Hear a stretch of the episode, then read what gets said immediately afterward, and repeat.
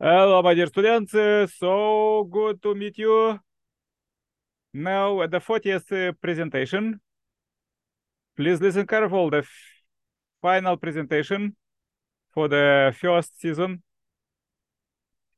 Use it in your research. uh, More details uh, and contact is below. For any question, contact and let's go and research.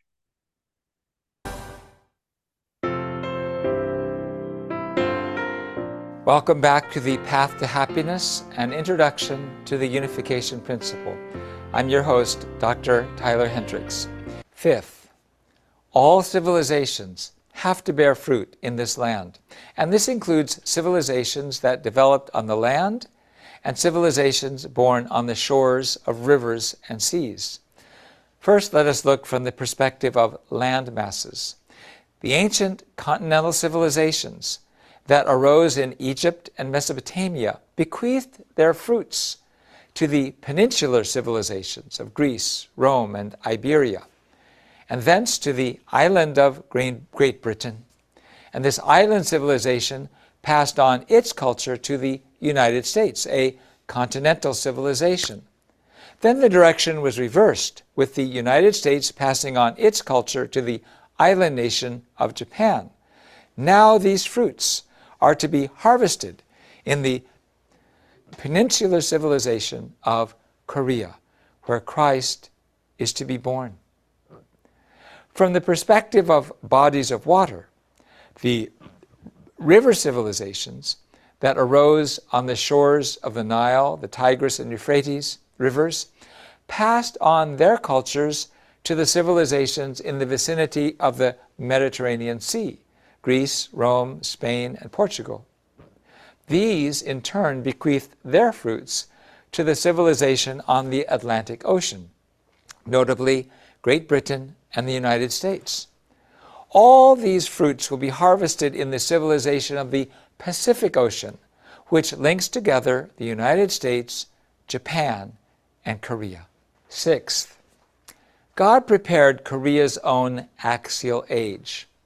Karl Jaspers developed the worldwide theory of an axial age, a period around 500 BC, of substantial philosophical and religious developments, such as Buddha's doctrine, Buddhism, Confucius' doctrine, Confucianism, Lao Tzu's doctrine, Taoism, Zoroastrianism, and the Greek philosophers, Socrates, Plato, and Aristotle. Just as these philosophical and religious developments built the foundation of the conscience and soul to welcome Jesus, the Korean axial age included the Donghak movement, Master Che Jae-yu, also known as the Suin movement. It started the Donghak movement, which was opposed to Western learning and helped develop Catholicism in Korea. Master Che Shi-hyung, also known as Haewol, succeeded Master Suin. Master Gang Il-sun, also known as Jungsan, founded Jungsan-do. Master Baek Jung-bin, also known as Sotaek-san, founded Won Buddhism. And Master Na Chol, also known as Hongam, founded Dae-jong-gyo. And there are more.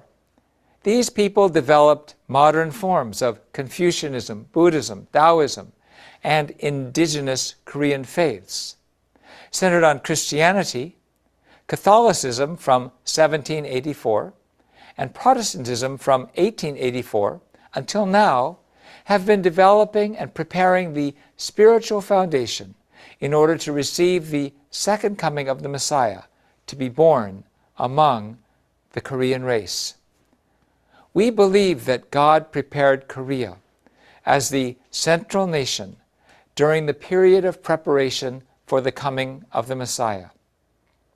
2,000 years ago, in order to welcome Jesus, God prepared Israel and God prepared Korea in the same way in order to welcome the second coming of the Messiah. When the First and Second World Wars broke out during the climax of the period of preparation for the second advent of the Messiah, what was the situation of the Korean people? From 1905 to 1945, Korea fulfilled a 40 year period under the Japanese Empire's rule, where they literally hovered between life and death. Japan took away Korean history and language and even demanded that the people adopt Japanese names. Immediately following World War I, in resistance to the Japanese, on March 1st, a total of 33 religious leaders, which included 15 Catholics, 16 Protestants, and two Buddhists, as Korea's representatives, started an independence movement. On that day, the spirit that was once lost was reborn by the global religious world. On March 1st, which is Korean Independence Day, many Koreans gave their lives, including the 16 year old female martyr, Yu Guansun, and in so doing prepared the altar for the birth of the second coming of the Messiah. Through the defeat of the Japanese Empire in World War II, Korea finally became in independent. However, soon after, through the division of North and South Korea and the Korean War, the country went through total agony because the ideological conflicts between America and the Soviet Union hit the earth in Korea. During the 70 years that have elapsed since Korea's independence, world communism, centered on the Soviet Union, surrendered, and the Republic of Korea went from being among the poorest nations of the world to being one of the top 10 economic superpowers. Korea's platinum age is coming. The influence of Korean culture is spreading throughout Asia and the entire world. Right now, the world is facing a critical time in which we must liberate North Korea and gain the unity of North and South Korea. All of these things are occurring because heavenly fortune is coming to Korea. Korea has the potential to become an ideal world of creation whose future is overflowing with peace, freedom, happiness, interdependence, mutual prosperity, and universally shared values. Now, as we are finishing up our series of 40 lectures on Reverend Sun Myung Moon's unification principle, we want to look back on what we are presenting as the path to happiness. Basically, what we have is a philosophy of love. God is love, and the creation is an expression of masculine and feminine love. The full experience of love is found in marriage and family, and this love has the power to make of the world one family under God. It makes sense then that it was the misuse of love that turned the world into one war zone under Satan, and that it is the restoration of love that rebuilds the path to happiness. But we who are born in a war zone cannot know what love really is. That has to come from a place of peace, from God, through God's Son and daughter, the Messiah. In 1976, Newsweek magazine interviewed Reverend Moon and asked him if he is the Messiah. He answered, Yes, and so are you. Reverend Sun Myung Moon, on the world stage, dedicated his 93 years of life on the earth for this work. He stands on his words and deeds.